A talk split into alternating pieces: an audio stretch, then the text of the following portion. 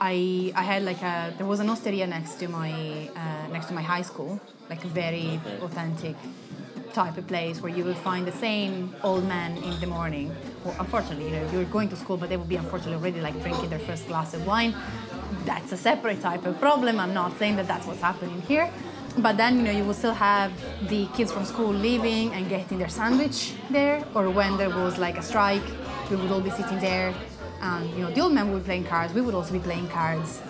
Uh, and that was also the place despite the fact that i would very often go there during the week it was also the place where i would meet up with my friends mm. from other schools as well but like on saturday night yeah. for our dinner which was probably the same sandwich we would also eat during the week. But it was like affordable and it was unpretentious uh, which i think is also something that like the atmosphere here is also very unpretentious, and that's also something that I don't. Um,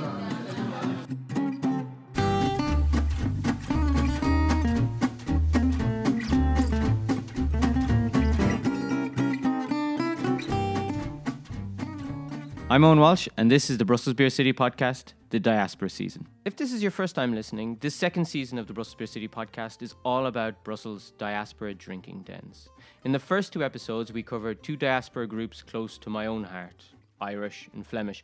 But in this installment, we're talking to and about what is probably the oldest migrant community in Brussels that doesn't come from any of Belgium's neighbours a community that's been serving up ice cream, pasta, vermouth, and other Mediterranean delights for over a century. I'm, of course, talking about Brussels Italians, their épiceries, cafes, restaurants, and bars.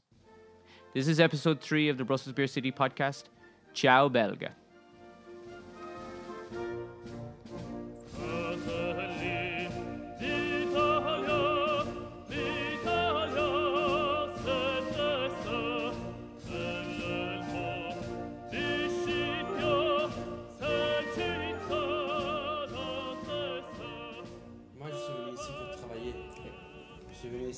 Bruxelles pour chercher travail parce qu'en Italie, euh, j'avais un travail, mais pas, l'argent, pas le salaire.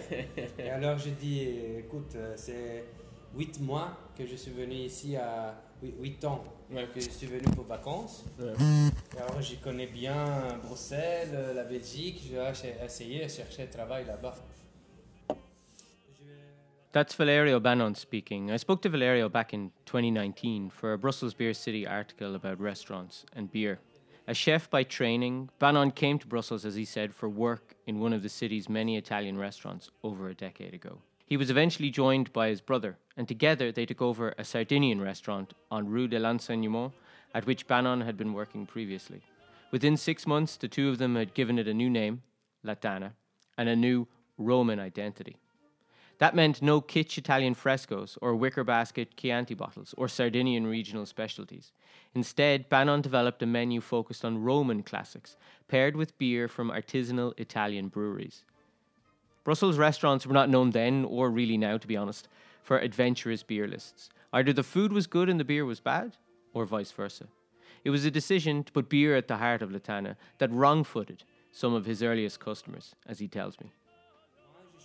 Parce que euh, la base du menu, c'est cuisine romane. Mais rien à voir avec la Sardaigne. Et j'ai mis une liste de bières. Et le premier client qui sont venus, il m'a dit ah, c'est où le vin J'ai pas de vin. Banon says that his earliest clients would say in the restaurant once they've come in and taken a look at the menu, You don't have any wine, only beer. That's not an Italian restaurant. But beer was important in Valerio's culinary education, and the Belgian and Italian brewing communities have shared a long standing mutual appreciation for each other. Belgian beer having been influential in Italy's emerging beer scene, and Italian drinkers having been vital in supporting Brussels' ailing lambic brewing tradition when it looked like it might disappear in the 1980s. It was logical for him to make beer essential to the La Tana experience. And it worked. Euh, petit à petit, oui. tout le monde euh, l'a demandé, l'a essayé. Et après un an, un an et demi, c'est commencé bien et okay. tout le monde vient chez moi. Little by little, he says, it started to work. And after a year and a half, everybody was coming to the restaurant to taste the best Italian beer he could get. Since 2019 and that interview we did, La Tana has moved to a new location and consolidated the restaurant and the bottle shop in the one place. He's also added some natural Italian wines to the menu, but the Roman identity and the beer stock fridges remain, and diners have kept coming. And sure, why wouldn't they? Italians have been feeding Brussels residents almost since the first ones arrived in the 19th century. In the intervening years, through political upheaval, racism, discrimination, and not a little tragedy, two things have remained constant in this relationship. New Italian arrivals to Brussels have successfully mined the culinary and gustatory reputation of their homeland to make a life for themselves beyond the Alps. And the appetite of Brussels residents for the Italianata they have discovered in these épiceries, delis, cafes, and restaurants remains unsatiated. The standard template for an Italian restaurant in Brussels has morphed over time as new generations of Italians have arrived to adapt the formula to their own ends. Sometimes they've flattened their identities to appeal to a broader audience. At other times, they've played to their regional strengths and focused on their own community. And some, like Banon at La Tana, have taken it in new or unexpected creative directions. Avec la tana. La tana, c'est du tanière. Ok.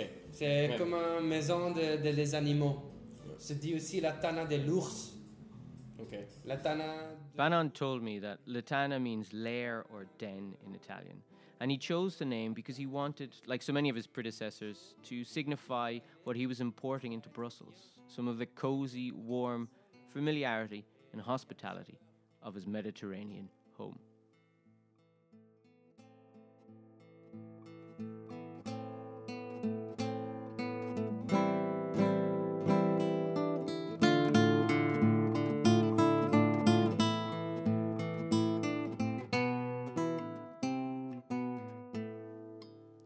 Almost the first thing that Anne Morelli does when we've taken our seats at Le Cirio is correct my pronunciation. Morelli is a historian whose work is focused on the histories of religion and migration.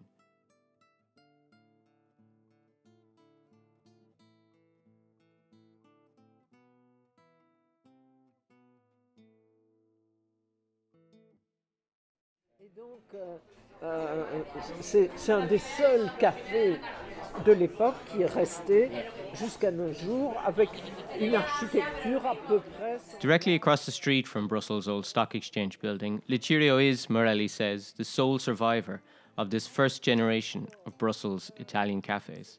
It was, in fact, already open for a half century by the time Morelli's anti fascist Italian grandparents arrived in the 1930s to Brussels seeking political asylum.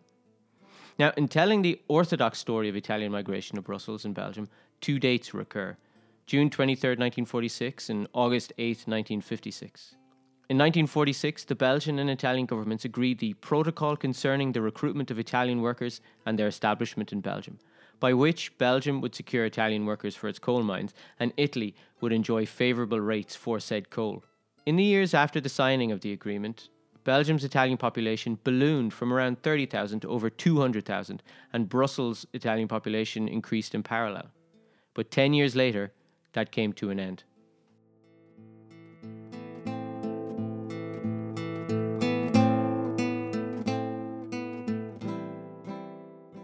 Belgium.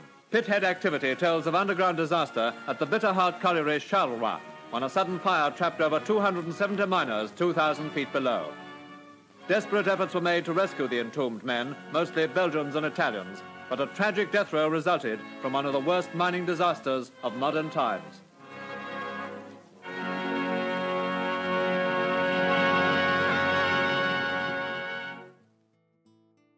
Two hundred and sixty-two miners, 136 of them Italians, died in the Bois du Cazier mining disaster in Marcinelle, and it focused attention on the dreadful working and living conditions of miners and their families, and precipitated the premature end of organised Italian migration to Brussels.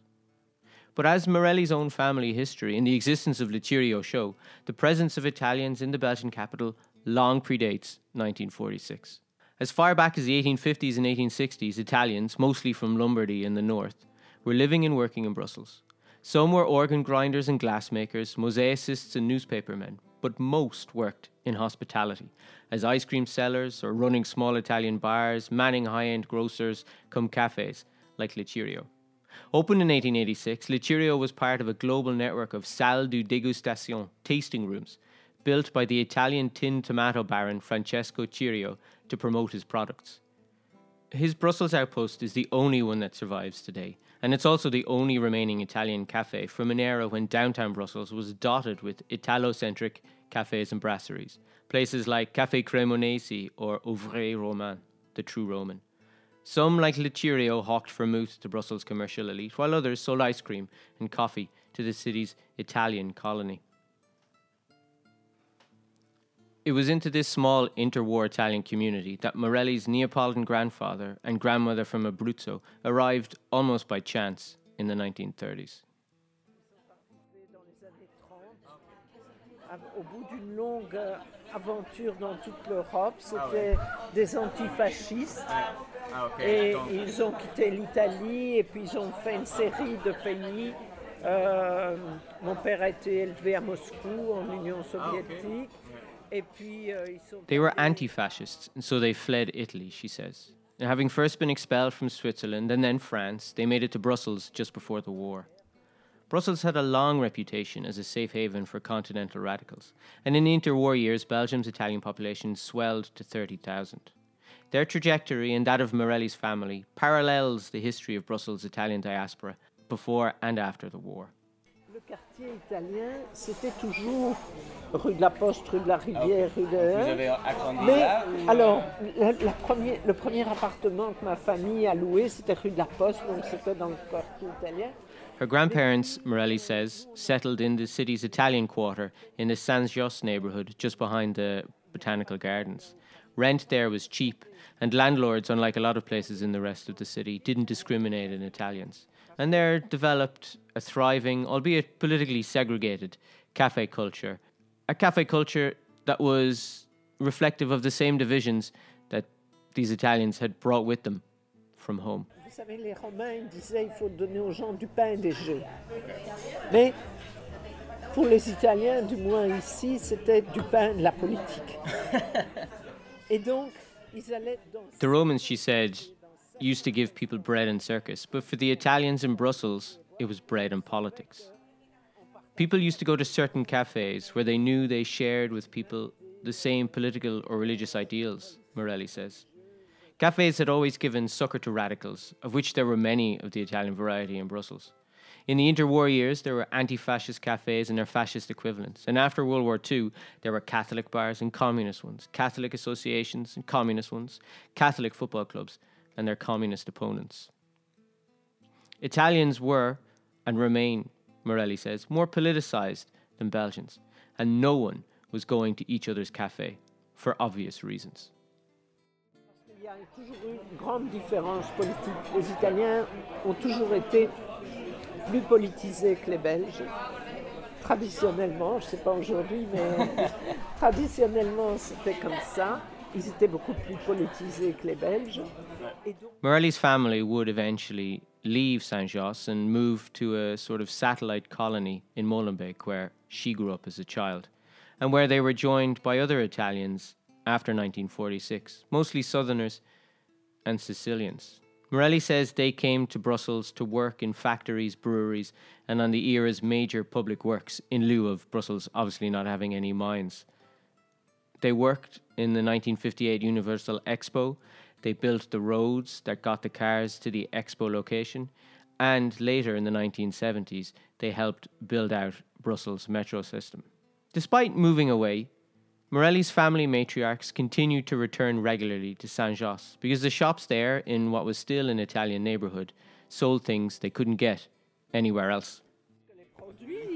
Parce que personne ne connaissait une aubergine, personne. Ah oui, les Belges n'avaient pas mangé jamais une lentille, les Belges n'avaient jamais mangé un pois chiche, les Belges n'avaient. Et, et, donc, si on voulait acheter ces choses-là, ouais.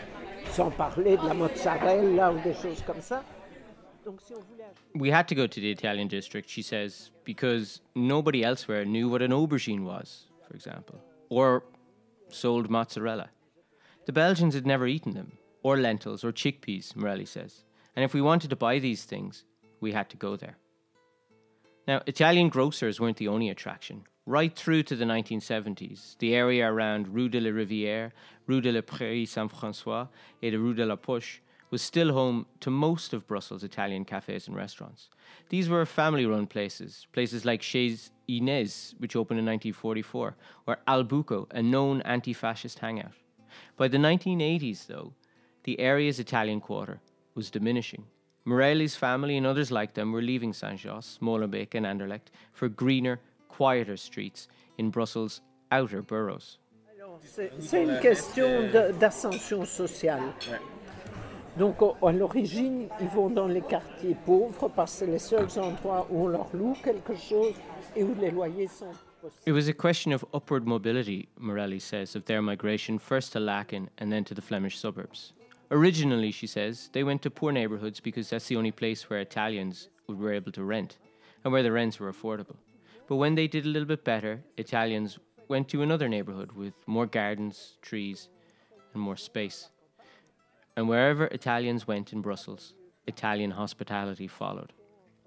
Researcher Gael van Ingelgem estimates that between 1946 and 1975, the number of Italian owned hospitality businesses in Brussels grew from 13 to 69, and by the end of the 80s, had almost trebled again to over 150. But in spreading out to the suburbs, the Italian template underwent a metamorphosis. It wasn't enough to target the Italian diaspora communities anymore. These restaurants needed Belgian customers to survive as well. So they became less idiosyncratic offering a more flattened Italian experience that bent towards the tastes of their northern diners. Think traditional Belgian brasserie spaghetti bolognese topped with generous quantities of grated cheese, or carbonara made with cream. By the 1980s, Belgium's Italian population had reached 300,000, and even in 2016, when the country marked 70 years since the Accord du Charbon, Italian remained the second most common foreign nationality in Belgium, after French. The most visible evidence of their impact was the ubiquity of Italian restaurants in every corner of Brussels and Belgium. But for Morelli, that's too clean a narrative because it elides the challenges she and her contemporaries and parents faced in that era and suggests that their integration was a seamless process. il faut dire que quand ils sont arrivés ici, il y avait un fort racisme envers les Italiens. Moi, j'avais un nom un peu facile pour ça, c'est Morelli Macaroni. It's wrong, she says. You know, there was racism, there was discrimination against Italians. And she herself experienced first-hand slurs shouted at her, Morelli Macaroni, for example. It annoys her that people hold up figureheads like Queen Paola or Enzo Scifo, Elio Di Rupo, as evidence of successful integration. Euh, c'est qu'on dit tout le temps, ah ben oui, les Italiens, euh, il y a la reine Paola, il y a Schifo, il y a Adamo, un chanteur démodé, euh, il y a Elio Di Rupo. Vous voyez, ça s'est très bien passé pour eux. Mais il y a tous les autres. Il y a tous les autres. C'est la pointe de l'iceberg. This is the tip of the iceberg, she says. For others, it didn't go as well as you might think. It's not a fairy tale, you know, it's a social story.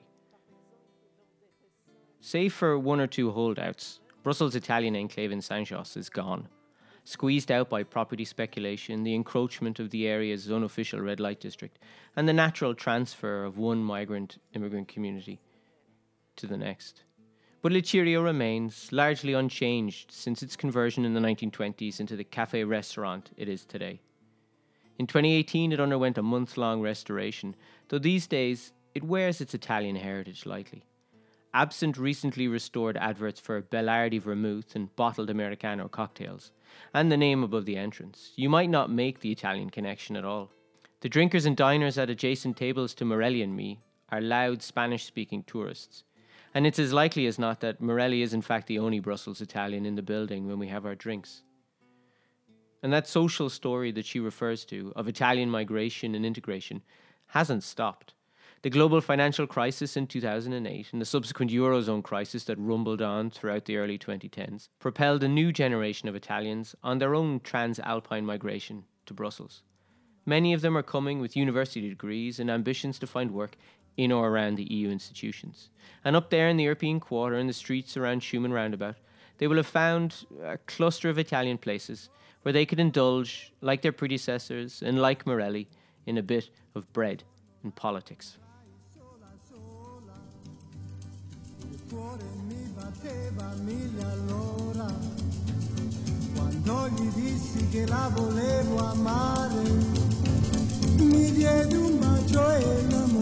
L'amor Marina, Marina, oh Marina, ti voglio più presto sposare. Piola Libri is not just a wine bar. Silvia Pastorelli tells me as we sip our cocktails surrounded by shelves full of children's books. I'm Silvia Pastorelli. I'm Italian, as my name clearly says. Uh, and we are sitting in Piola Libri, which is many things. It's a bar. It's also, I think, the closest maybe it's even like a osteria because it's also food. Yeah. Uh, so you can also sit here for lunch and have delicious pasta. And you can have delicious aperitivo like we're doing now. Uh, but you can also buy books. We are sitting in the kids' book section, which is very nice and colorful. Yeah. And there's actually books everywhere in the place.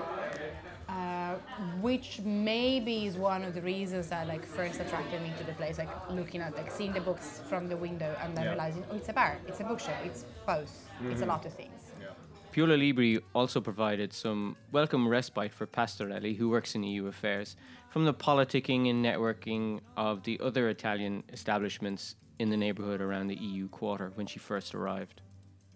It's also like, uh, unfortunately, in the European neighbourhood, but it doesn't feel like a bar in the European neighbourhood.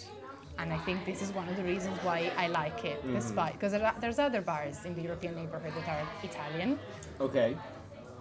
And there's one near, very, very close to the parliament that I try to avoid, even if it's like very authentic to certain, to a certain extent. Like it's the kind of place where you, as an Italian, you go and get your coffee for one euro at the counter, do your like quick business, and and you leave. Yeah. But it also feels very much like you bubble type of place where you sit there and there's like who else is there and there's someone else who's like working on some yeah. EU files or whatever. And here you have the families and the little kids drawing and like friends meeting or someone who comes in to look for like the latest issue of Internazionale. It's completely different vibe despite like there's a Berlaymont around the corner. Yeah, we can agree. I mean, almost see it. You almost see it before opening Piola Libri, its Bolognese co-founder Jacopo Panizza, like Pastorelli, worked for environmental organizations in Brussels. Unlike Pastorelli, he tired of that work, deciding instead to launch his bar slash bookshop with another Brussels-based Italian in 2007. It's not changed much in the intervening years. There are walls stacked with wine bottles and others with books. Brasserie de la Senne glassware dangles from the kitchen ceiling, and black and white photos and Piola Libri merchandise have been hung from the ceiling in the rest of the bar. Unlike Le Cirio, animated Italian accents dominate the terrace, but it's complemented by Dutch, German, and American inflected English. Treviso born Pastorelli's line that it was books that drew her to Piola Libri originally is only a half truth. One of the things, the reasons why I. So now, like Aperol Spritz is super fashionable and you can find it everywhere. But years ago, when I first was here, this was one of the very few places in Brussels where you could find like spritz, a properly made spritz. I come from the land of spritz, so have a spritz is like made in the right way, not with cava but with prosecco. That was a very important. Uh-huh. I I have asked in bars like, how do you make your spritz? What's in it? So. I hear you don't have to ask. No, no, you, you know exactly you... what you're getting. That's you know made in the right way. Everything's in the right proportion. Yeah. And it's also accompanied by some food as it's supposed to. Yeah which is uh, a, this is like all very Italian. So Finding good spritz was a comfort when Pastorelli arrived in Brussels in 2014 as part of this new generation of Italian graduates who'd moved north for work. But it wasn't enough to keep her here because within a year she was gone. Things I also I don't think I understood Brussels, right. and I was very much living, unfortunately, I have to admit, as an expat, with all the people who would gravitate in this neighborhood for all these reasons. And like was unfortunately also part of it. Part of the problem was maybe that I was sticking too much to the Italian crowd. Okay. But after a brief interregnum in Amsterdam Pastorelli returned with a new job a new attitude and a more balanced relationship with her Italian identity and her contact with her fellow Italians in Brussels. You, you, I, I knew I had a bad experience the first time around. I had like friends that asked me like, "We didn't like it. Why are you coming back?" And so I said to myself, "Okay, like, forget everything that you know about this place. Blank page. Start over." Okay. And make more of an effort because I do speak French. Yeah. Uh, I have to admit I don't particularly like it, or maybe it's because I'm not as fluent as I am in English. So that's you know maybe it's also like frustrating a bit, you know, get to the same level of fluency. I get that. I get that. Uh, but so I made more of an effort, Yeah. uh, and basically like Brussels kind of opened up in all different ways. Yeah. Even just making the effort to attempt to speak the language, uh, even if you don't speak it perfectly, and maybe you know someone would reply to you in English, but because you've made that effort, it's very different. And I've got to know more the sides of Brussels that are not like experts. Like I've I came back as an immigrant rather than an expert. Like for me, the main difference, you know, as an expert is someone who comes here never considers the place home, just like an intermediate step between here and somewhere else in your career, in your life, or your family. Like home is always, you know, especially Italians. Like for a lot of Italians, home is still Italy. Um, But home for Pastorelli now was Brussels. And what Piola Libri offered her this time around, beyond well made spritz, was a comforting, if rough, simulacrum of the Trevisan osterias and bars and cafes that she used to frequent when she was growing up in Italy. I, I had like a there was an osteria next to my uh, next to my high school, like a very authentic type of place where you will find the same old man in the morning. Well, unfortunately, you know, you're going to school, but they will be unfortunately already like drinking their first glass of wine. That's a separate type of problem. I'm not saying that that's what's happening here. But then, you know, you will still have the kids from school leaving and getting their sandwich there, or when there was like a strike, we would all be sitting there. And, you know, the old men would be playing cards, we would also be playing cards. Uh, and that was also the place, despite the fact that I would very often go there during the week, it was also the place where I would meet up with my friends from other schools as well, but like on Saturday night Yeah. for our dinner, which was probably the same sandwich we would also eat during the week. But it was like affordable and it was unpretentious, uh, which I think is also something that like the atmosphere here is also very unpretentious, and that's also something that I don't. And if Piola Libri isn't providing the requisite peninsular warmth or authenticity that Pastorelli is looking for, she does have her favorite Italian supermarket and shops to fall back on. There's also like a, uh, another like small supermarket. There's also like a lot of places that are like mini boutique type of places, and those are those do play on the like this is like fancy products and they're very expensive. But there's in um, um, in Ixelles, there's a small supermarket. Like it really like smells like, an, like you walk through the door and it smells like an Italian supermarket. It's called Stival and that's where you will go and get like your like different like you know, products or cheese or uh, nduja which is something that's still like quite difficult to find so yeah so when I want like a taste of like def- that's nduja is definitely not a taste of Treviso but that's uh, um, but that's that's one And despite her current semi detached relationship with Brussels' Italian colony, she's also noticed a recent trend of new Italian ventures, exemplified by the example of La Tana, that are eschewing the broad Italian identity that was popularized in the city in the 80s and 90s in favor of an increased focus on regionalism and people's home regions in Italy. Like Italy is a relatively recent invention as a state, and regions have a very strong cultural identity. Very like from you know from food to the language that's spoken to dialect that's spoken, to the point that they're also getting like there's like let's say more specialized restaurants or shops, mm. regional, because the people from different regions they will want their own like different products, their own like I want my typical cheese, I want my special wine. Um, So we're getting more and more of that as well. There's a shop, for instance, that uh, sells like products from Friuli, so like northeast. Yeah. Uh, near Gorizia. Exactly. Yeah. Uh, we're I'm sure you probably can find some pre-made like frico, which is this uh, mix of like very buttery like potatoes and cheese. Very um, northern Italian. Yes, very northern Italian, very filling, very heartwarming. Yeah. Uh, Maybe none of this should come as a surprise. Maybe this is just history repeating itself. When it opened in the 1880s, Le Cirio was selling vermouth because its owners, and much of Brussels' small Italian community at the time, came from vermouth country in northern Italy. It's no surprise that Brussels' first pizzeria appeared in 1960 in the wake of Neapolitan and other southern Italians who'd arrived after World War II. Italians are, as Pastorelli says, and her exacting standards for what makes a good spritz proud of their home regions. And Brussels already has enough Italian places. So if you're going to carve out a niche for yourself in a crowded market, you might just have to mind the culinary bedrock of your little corner of Il Bel Paese.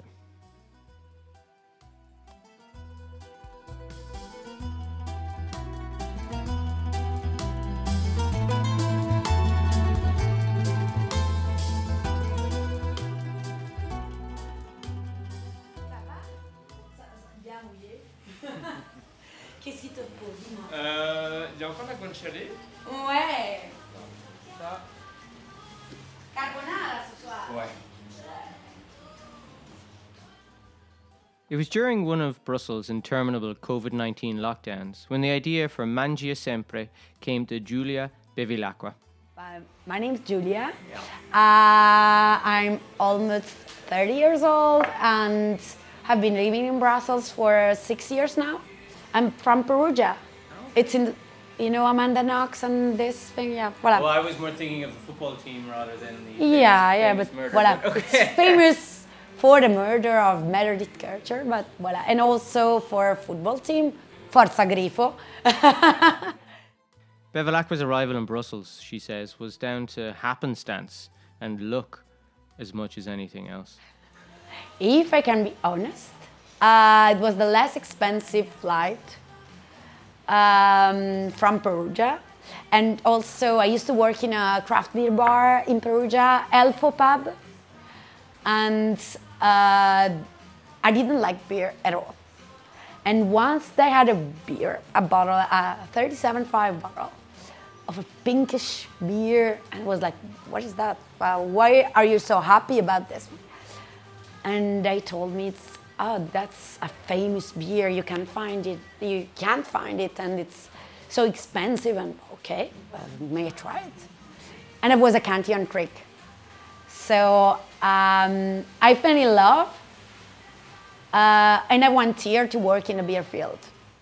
First came jobs at the Moeder Lambic bar in Place Fontainas, and then Bevilacqua worked as a tour guide at Cantillon itself, showing people through the brewery's museum. But she says herself she wasn't a great museum person. And then when COVID hit, Bevilacqua found herself locked indoors with little to do except cook. So I just wanted to work in with people, Yeah. but with food and drinks. So after COVID, uh, so I stayed at my place for two years as everybody else, and I started cooking, but not cooking as a restaurant, but like making food comfort. Yeah. You know, like to to to be a to have this thing at the end of the day where you're just happy to sit at your table with family or your girlfriend or boyfriend and and just be happy that the day is gone and hmm. just eat because Italy is the art of the table. So Out of this came Mangia Sempre.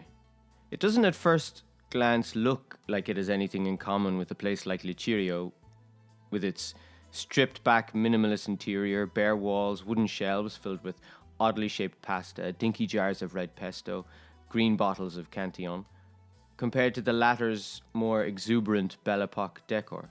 But the spirit is sort of the same. Mangia Sempre, located on a quiet street between the Wiels Art Centre and Brussels Football Club Union Saint Gilloise's home stadium, is part grocery store, part bar, part deli, part coffee shop, and full time culinary embassy for Bevilacqua's hometown. And alongside the pasta, cheese, and wine that Bevilacqua sources from Perugia and Umbria, there's also freshly baked focaccia and takeaway dishes made on site by her.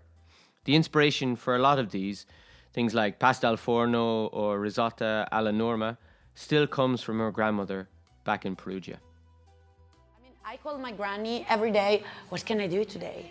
And she tells me, for, uh, I made an apple, apple pie with chocolate. And I called her, I can't make an apple pie. And she's like, okay, I'll send you the recipe. And she taught me how to cook, but via allez, uh, internet, via the internet and via Skype. So it's it's wonderful. And Bevilacqua isn't translating texts anymore. She got tired, she says during our conversation, of people asking her to do work for free. But that doesn't mean she's not still a translator, just of another kind, she thinks. I'm basically um, translator and interpreter. And the first thing they learned, they taught me, is that translation is an explanation from a culture to another. And that's my place. I mean, I want to explain to people that Italy is not just a cliche. Uh, it's not all about Puglia or Sicily or Sardinia. There are other regions, and I wanted to bring mine also.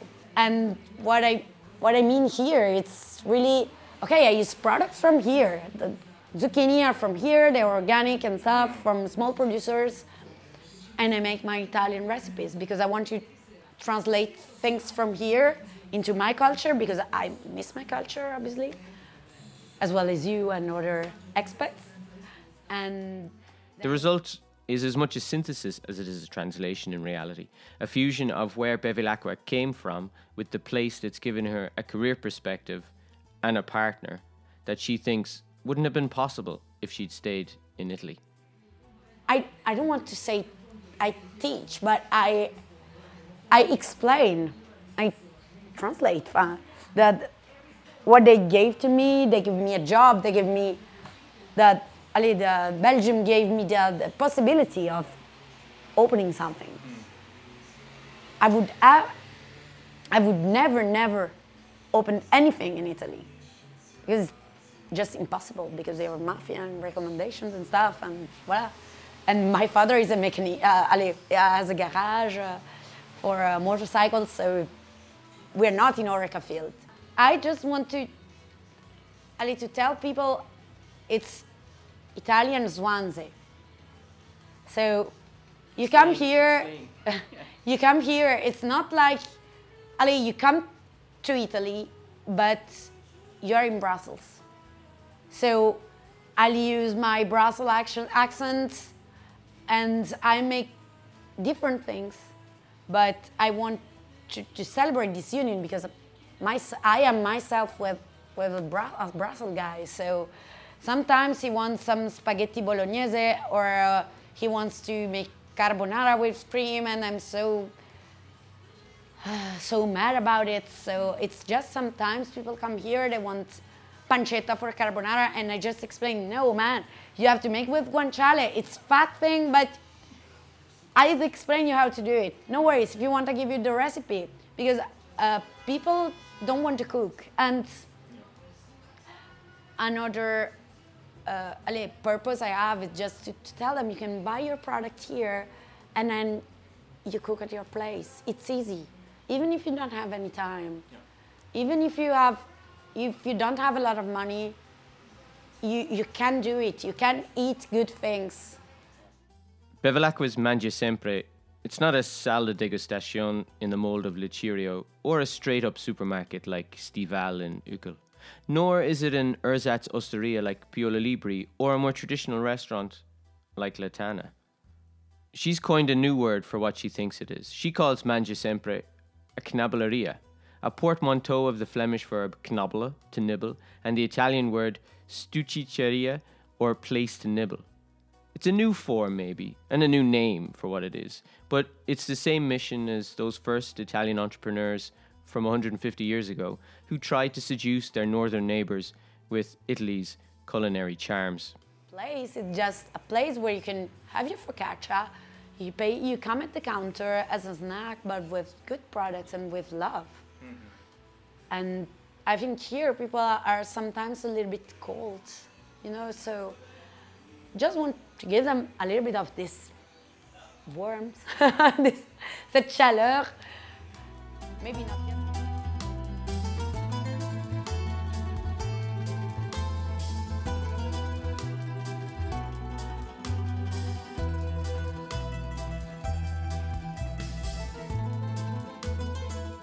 And that's it for this latest installment of the Brussels Beer City podcast Diaspora season. A huge thanks to all of my guests for speaking with me for this episode and to you guys for listening.